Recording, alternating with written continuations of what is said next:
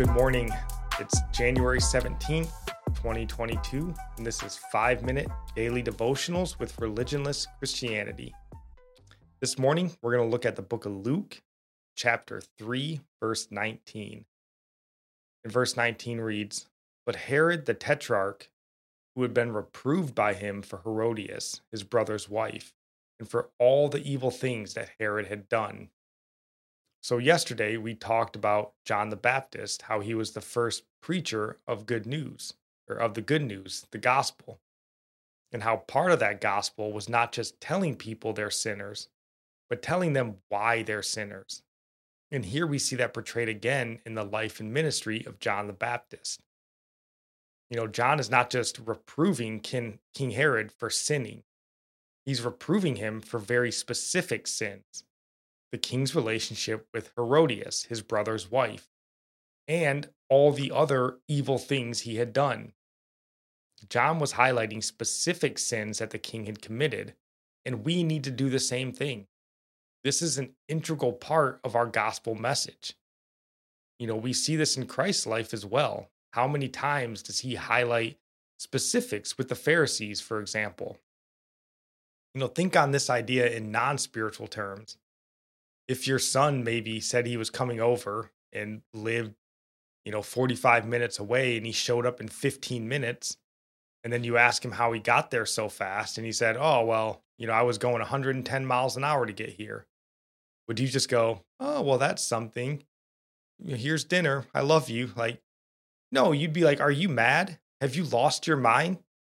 You know, you would tell him to stop speeding, stop doing that specifically, or else they could die from that sort of recklessness. Or, I mean, the best case, if a cop saw them, they'd go to jail. You know, you would point out that specific law that they broke. And I know I harp on this idea of judgment a lot, but it's imperative that we confront specific sins in others' lives.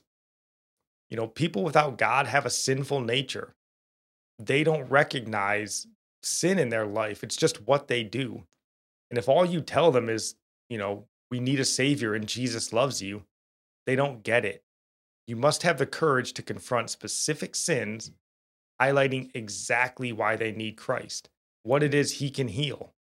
You know, their soul depends on your judgment, not you judging if they're going to go to heaven or hell, but you judging that what they're doing isn't in line with scripture. And this extends to brothers and sisters in the faith as well. You know, we're all liable of straying from the path, and we all do at one time or another. If no one's there to tell us where we strayed and how to get back, then we're destined to continue to stray. It's not loving or kind to allow people to continue in sin because you feel uncomfortable telling them that it's sin. You know, we have to love people enough to bring them back into right alignment with God.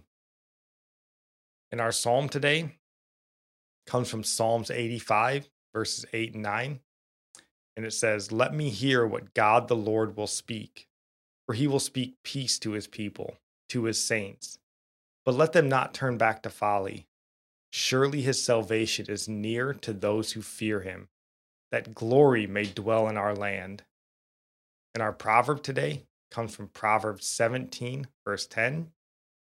A rebuke goes deeper into a man of understanding than a hundred blows into a fool. And I'll end praying for you. And our prayer comes from Psalms 145. May the Lord show you he is gracious and merciful, slow to anger and abounding in steadfast love. That the Lord is good to all, and his mercy is over all that he has made.